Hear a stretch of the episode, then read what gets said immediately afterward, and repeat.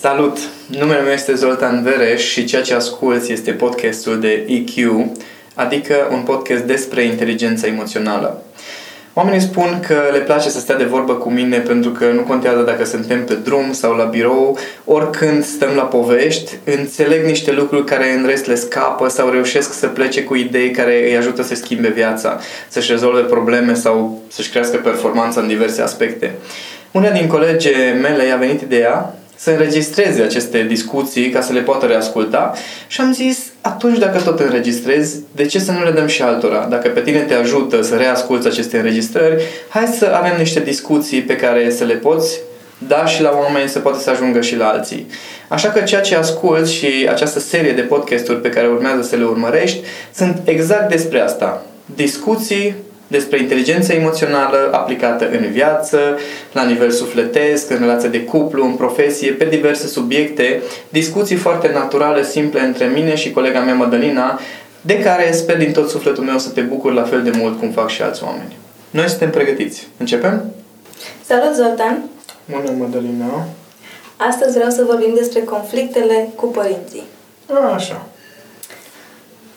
De fiecare dată când vorbim despre dezvoltare personală, se ajunge într-o formă sau alta la legătura pe care o avem cu părinții noștri.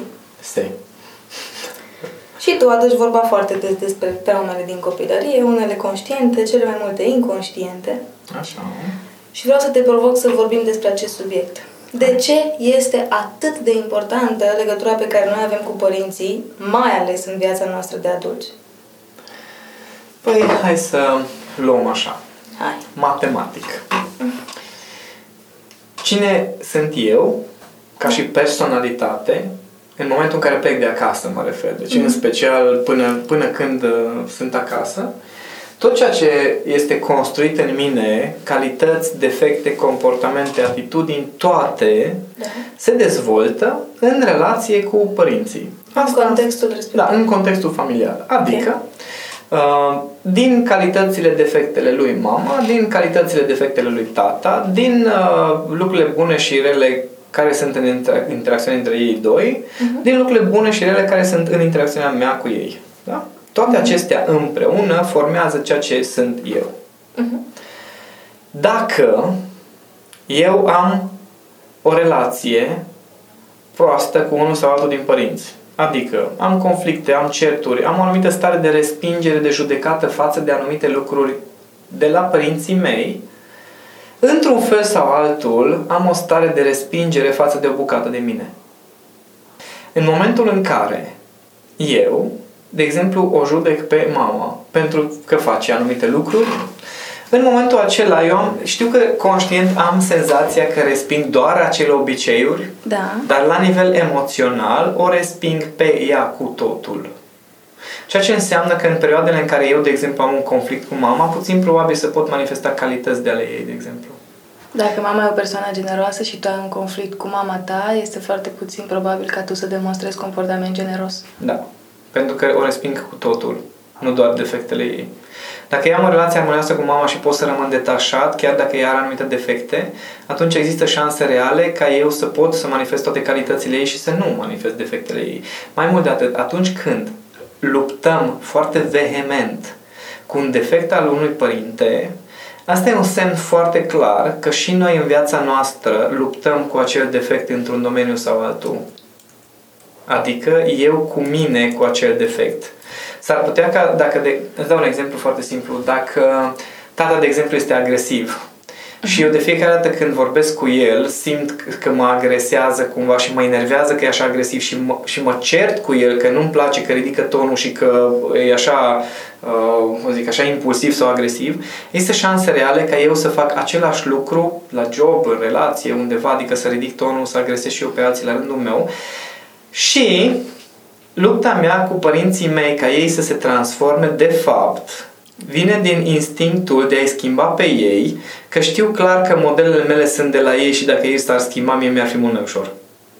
Adică ceva de genul, ok, hai să schimb modelul, pentru că e mult mai ușor dacă schimb modelul, că după aia mi-e mai ușor să mă schimb. Dar foarte puțin dintre noi suntem conștienți că am preluat de la părinții noștri aceste lucruri. Adică vorbeam într-o zi și despre cât la sută din populația unei țări sunt interesați de dezvoltarea personală și să descopere mai mult decât uh, chestia de suprafață. De asta zic că e un număr foarte mic de persoane care înțeleg că ai preluat de la părinții tăi și să-și dorească să schimbe modelul ca să le fie lor bine. Știi de ce? Pentru că majoritatea oamenilor respinge părinții. Îi judecă pentru tot felul de lucruri și conceptul este eu nu sunt ca mama. Și am avut foarte multe asemenea discuții. Sau în care... nu vreau să fiu ca mama. Asta e, aici mm-hmm. vreau să ajung. Am avut multe discuții în care uh, venea o fată și îmi spunea, uite-te că mă cer cu mama și uite ce defecte are și îmi zic, ok, zi te rog defectele lui maică ta. Și mi-a zis așa pe o mână, două, trei, am numărat toate defectele lui mama. I-am cerut câteva exemple de situații în care mama s-a comportat așa, după care am întrebat-o, zi rog, care sunt situațiile în care tu te comporți ca mama exact pe fiecare defect. Și mi păi eu nu mă comport așa. Nu, nu am întrebat dacă te comporți așa. Am întrebat care sunt situațiile în care te comporți așa. Și după o discuție de jumătate de oră, s-a apucat de plâns și a zis, sunt exact ca mama, așa Și eu am trecut prin procesul ăsta. Și este teribil pentru majoritatea oamenilor, pentru că... Ai noi, respins atâția ani de zile. Da, ideea că tu ai acele defecte uh-huh. și să descoperi că le manifesti aproape la fel, doar că în contexte diferite și că în cazul tău sunt la fel de bine justificate cum, cum mai că ți le justificație. Și aici este o, o mini-dramă pentru, majorita- pentru majoritatea, că au senzația că sunt foarte diferiți, că nu, eu nu mă comport ca mama, ca tata, dar stările lor, de fapt, reflectă acelea structuri emoționale. Și după aceea poți începe să lucrezi cu tine cu adevărat când afli cine ești cu adevărat. Atât timp cât îți respingi părinții, atât timp cât ai o atitudine negativă față de părinții tăi, înseamnă că tu în tine nu accepti anumite lucruri, deci nu ai cum să lucrezi la ele, nu ai cum să transformi acele aspecte pe care tu le respingi sau le ascunzi în tine. Ai zis la un moment dat, dacă eu reușesc să rămân detașat în relația cu mama, te referi la asta dacă reușesc să o iubesc necondiționat, chiar dacă știu că are unele defecte? Da. Este o stare profundă de înțelepciune, accesibilă pentru foarte puțini, în care tu să poți să accepti o persoană cu defecte Uh, care, cu care nu neapărat ești de acord sau cu comportamentul cu care nu ești de acord, dar să nu intri în luptă cu persoana respectivă și să poți rămâne alături de persoana aceea. Gândește ca și cum ar trebui să te uiți la cineva care stă pe o creangă la vreo 5 metri înălțime și tot uh, taie cu firezul creanga și tu să-i spui, uh, vezi că o să, o să tai creanga, o să pici? Și el să zică, da, da, știu, cum să nu, sau să zică, nu e adevărat, tu te vii, tu să-mi ții mie teorii. Și la un moment dat când pică cu totul, eventual ce poți să faci e să ții o plasă, poate, sau să mergi până sus acolo și să legi de o carne. Și lasă-mă un pic să te leg aici, de doar așa de să fiu liniștit, să poți să rămâi suficient de controlat, suficient de lucid, ca să nu agresezi persoana aceea, ci într-adevăr să fie un fel de plasă de siguranță dacă tot ești mai deștept și mai inteligent. Și atunci încercările pe care acei oameni care au înțeles legătura dintre părinți și ei, um, încercările lor de, de a-și schimba părinții, s-ar putea să fie o formă de agresiune? Nu s-ar putea, este. Orice fel de încercare de a schimba pe cineva este o formă de viol psihic viol psihic. Da, e cel mai finuț lucru pe care pot să-l spun. Pentru că gândește-te dacă eu aș veni la tine și ți zice, Mădălina, nu e suficient de bună, trebuie să te schimbi. Te simți bine când îți spune cineva chestia asta? Asta transmitem oricui în momentul în care îi atragem uh, îi atragem atenția că nu face bine lucruri, că nu-i bine ceea ce face, cu o anumită atitudine, atenție. Dar dacă o faci din iubire? Uh, ce e aia, mai că să ajungem în, uh, la un cu totul alt podcast despre ce înseamnă iubirea. Eu știu că foarte multă lume în numele iubirii își violează psihic partenerii de relație, respectiv își agresează copiii, dar aia nu este iubire, aia este teamă. Ok, nu? hai să luăm un caz extrem pe care l-am văzut într-un te film rog. recent. Te rog. Despre o tipă la 21 de ani care este anorexică și bulimică, tot ce poate fi mai rău legat de problemele de uh, alimentație. Așa. Uh, Părinții ei, în încercarea de a o face bine, o duc la doctor iar și iar extrem de mulți doctori și uh, întreaga familie se rotește în jurul ei. Uh-huh. Ei afirmă că fac ceea ce fac pentru că o iubesc pe ea. Uh-huh. nu e așa? Păi hai să vedem. În primul rând, întrebarea mea este cum a ajuns ea bulimică? Știam că asta e să faci. Pentru că este foarte simplu să depui un efort disperat să rezolvi o problemă, dar dacă nu cauți să înțelegi cum ai creat-o, o să rezolvi poate la suprafață, dar nu o să poți să o rezolvi în profunzime. Dacă fata aia a ajuns bulimică, înseamnă că într-un fel sau altul imaginea ei de sine, încrederea ei în ea este varză. Și s-ar putea ca acel comportament pe care, uh, care a ajuns la extremă de vai trebuie să facem ceva ca să fii bine, că nu ești bine, să fie existat de, de mic copil, în care orice făcea fata respectivă, părinții erau, dar stai, stai, stai, stai, stai, hai să facem ceva, că nu, nu, nu este bine ceea ce faci, trebuie să facem altceva. Adică să fi subminat încrederea în ea, să fi distrus imaginea de sine, să o fi făcut varză printr-o atitudine poate exagerată de grijă sau exagerată de critică și după aceea, hai să rezolvăm problema, trebuie să facem ceva de iubire pentru tine. Uh-huh. Și facem, de fapt, exact același lucru. Adică comportamentele care apar la părinți când apare o problemă sunt aceleași care erau și înainte. Doar că se amplifică poate mai mult pentru că s-au acumulat în timp. Și atunci, în cazul unor părinți care, la fel ca personajele din film, treceau prin asta, um, ce crezi tu că ar fi cel mai folositor să facă? Părinții sau fata? Părinții. Deci dacă părinții au nevoia asta exagerată de a o vindeca pe ea, uh-huh. ea refuză în sensul că ea spune că e bine, că nu are nimic. Uh-huh. La un moment dat ajunge să observe și ea că e prea mult. Dar dorința asta a lor, ce e de fapt? Dorința asta lor este de fapt uh, instinctul de supraviețuire, de teama de a pierde copilul, teama că acel copil va ajunge într-un fel sau altul, teama care cu siguranță că era acolo și înainte.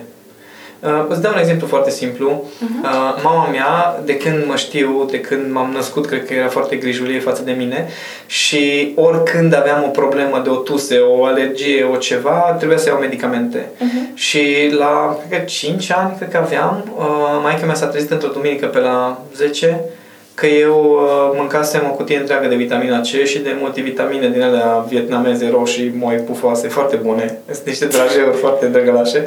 Am mâncat două cutii de medicamente și mai m-a întrebat ce am făcut și am zis, păi Zoltan, că o strănutat. Trebuie să mănânc medicamente, ce medicamente. Evident că am fost dus la spălături de stomac și a fost o experiență crâncenă. Ulterior mi s-au scos polipii, amigdalele, am fost tratat în foarte, foarte multe feluri și trebuia să iau medicamente. Deci orice aveam, trebuia să iau medicamente. Până la punctul în care uh, eram în liceu și deja eram cât de cât uh, autonom și independent emoțional și aveam pneumonie uh, constatată de medic, cu medicamente, cu tot și am zis lui maică mea, nu iau niciun medicament și mă duc la școală. Și a zis, nu există așa ceva. Nu poți să te duci, s-a panicat, scumpa de era acolo să facă infect și zis, nu mă interesează. M-am îmbrăcat și m-am dus la școală, din 100 în 100 de metri trebuia să mă opresc, că nu puteam să respir.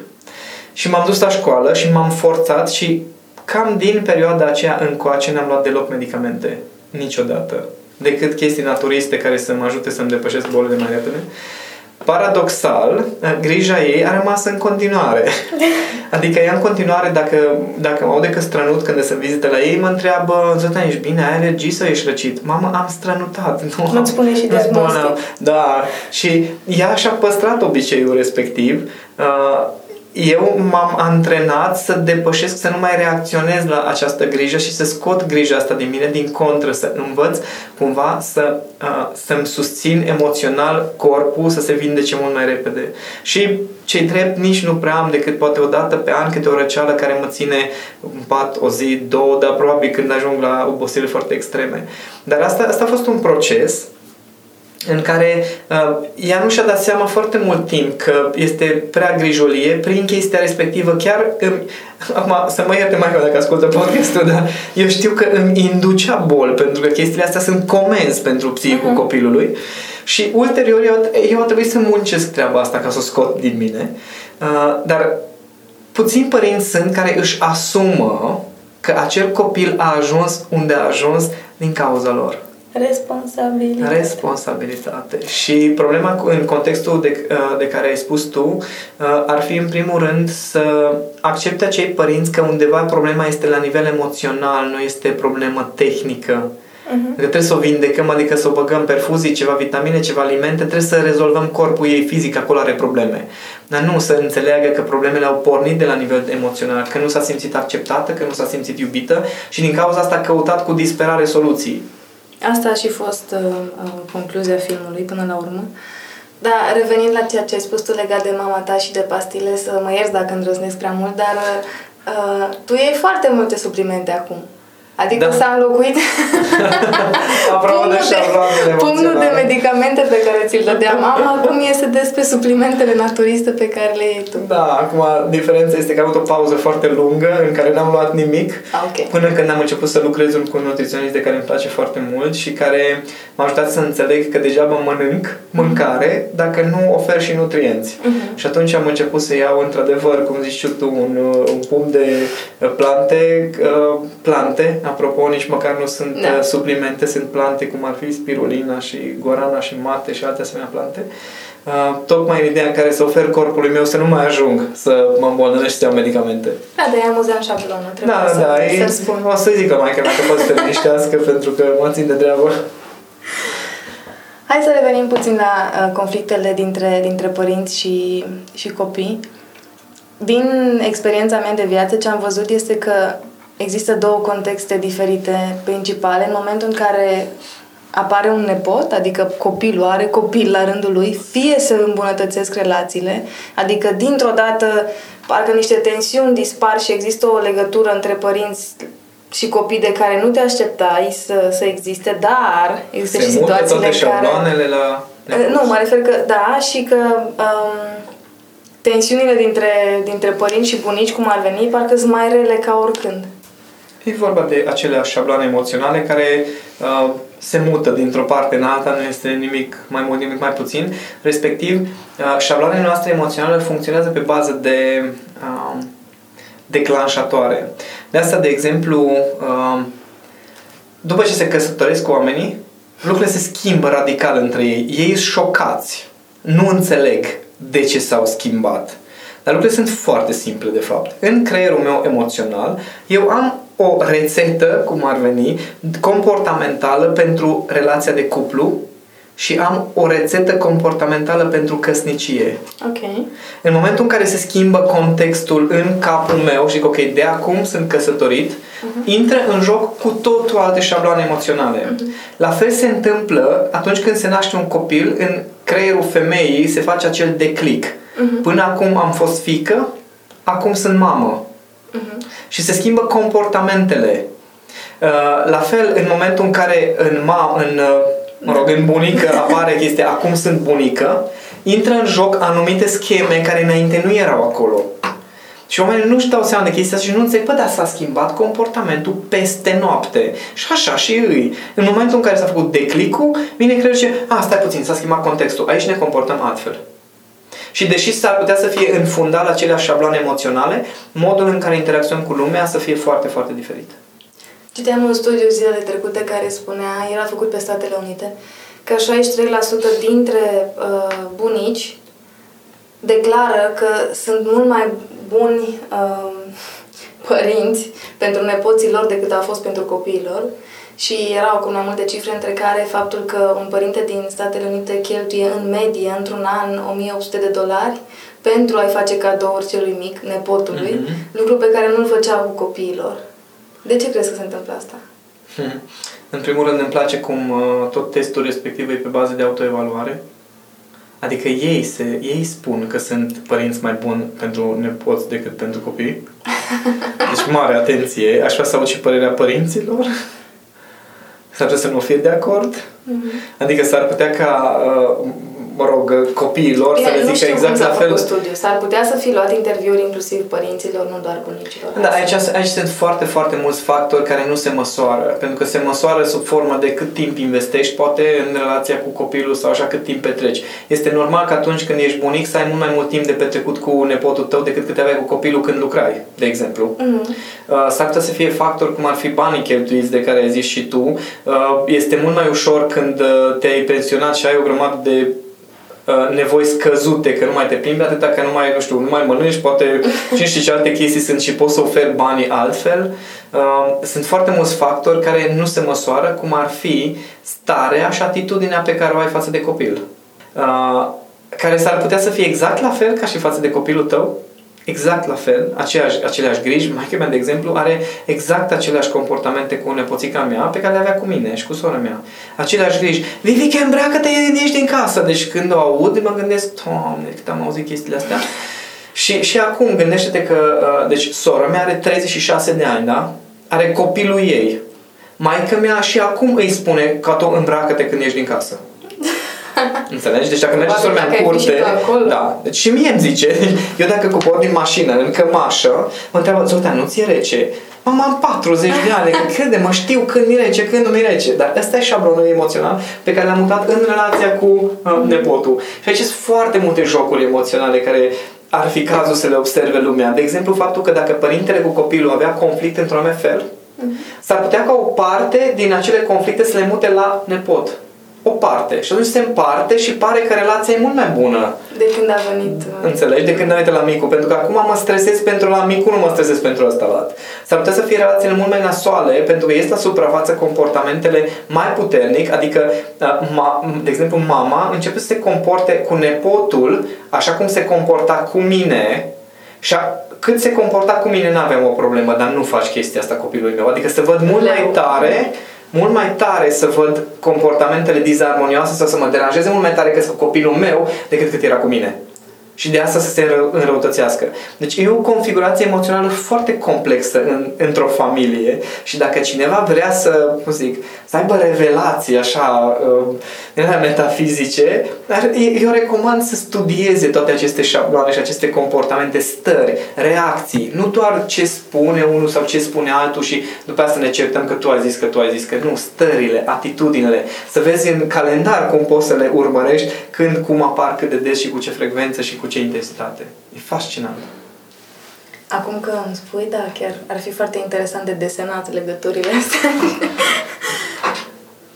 Este, este o unealtă care se numește sociogramă, care se folosește pentru a evalua starea de spirit în uh, firme și sunt niște chestionare anonime pe care le completează fiecare angajat, în care spune cu cine are relații, nu știu cum, cu cine are relații negative, pozitive, cine este, cine consideră că e o persoană care blochează producția. Se face un grafic foarte fain cu săgeți, unde se vede uh, care sunt persoanele care sunt uh, puncte focar de lucruri bune și care sunt persoanele care sunt puncte focar de lucruri negative. Și o sociogramă de genul acesta s-ar putea face pentru o familie, încât să vezi efectiv relații care cu care, ce șabloane emoționale se manifestă. Și este, nu doar că este este foarte distractiv, ci îți oferă uh, studiul ăsta, îți oferă niște unelte pentru a-ți da seama unde se îndreaptă și nepoția aia. Previziuni. Da. Că atunci când vine maica mea și se plânge de uh, nepoțica mea că ce face sau cum se comportă, întotdeauna întreb, ok, comportamentul ăsta, de la cine a învățat? Uh, acolo și acolo și acolo. Ok. Te mai plângi? Nu, nu, nu, nu. adică e foarte ușor să observ cum se asimilează toate aceste lucruri. Îți dai seama unde am ajuns să fac coaching cu maica mea? um, toată lumea are conflicte cu părinții? Nu, nu toată lumea. Mai am și eu momente în care mai ridic tonul din când în când, când maica mea începe să mă bâzi, da, acasă când vii, da, ai mâncat, da, cum e la voi vremea, da, uh, au fost furtuni prin țară, în Cluj totul este în regulă, când mai are momente din astea de a se îngrijora exagerat, mai uh, nu ridic tonul, apăs un pic tonul și știi exact când îi spun pe un anumit ton uh, să mă lase în pace, că nu este cazul să se bage, dar uh, e, e de muncă. Adică oricum ar fi, suntem foarte diferiți și în același timp cumva la fel, uh, copii cu părinții, și atunci avem nevoie de foarte multă conștiință și foarte mult studiu cu noi să putem să armonizăm cât mai mult relațiile cu părinții. Crezi că ajută dezvoltarea empatiei pentru asta? Da, și dezvoltarea înțelepciunii de-a dreptul ajută. Pentru că uh, observarea părinților ne poate duce la niște concluzii foarte faine despre noi. Uh, a empatiza cu părinții pentru mine înseamnă să înțelegi cum s-au format șabloanele lor, de exemplu. Adică să înțelegi că și lor le-a fost greu într-un fel, să înțelegi că ei, din punctul lor de vedere, au făcut tot ce a ținut de ei, deși tu le reproșezi poate că n-au făcut. Adică să, cumva să te poți pune cu adevărat în locul lor și chiar să ajungi la o stare de recunoștință, la o stare de iubire, de drag față de acei părinți care la un moment dat ai avut senzația că te-au traumatizat sau că, că nu sunt poate cei mai buni părinți. Și să ajungi la concluzia că, bă, da, chiar sunt cei mai buni părinți, ai tăi, sunt cei mai buni. Ce frumos!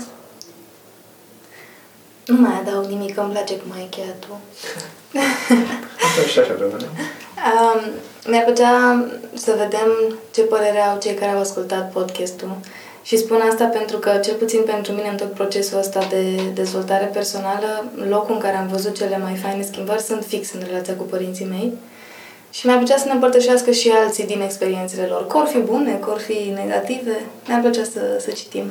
Și poate mai răspundem și la ceva întrebări. Da, dacă aveți întrebări pentru Zoltan, puteți să le scrieți în comentarii. O să le vadă, că e curios. Și o să, o să vă și răspundă, chiar dacă s-ar putea să ia puțin mai mult timp. Așa că vă încurajăm să ne scrieți, noi suntem aici și citim cu drag. Să ne vedem cu bine.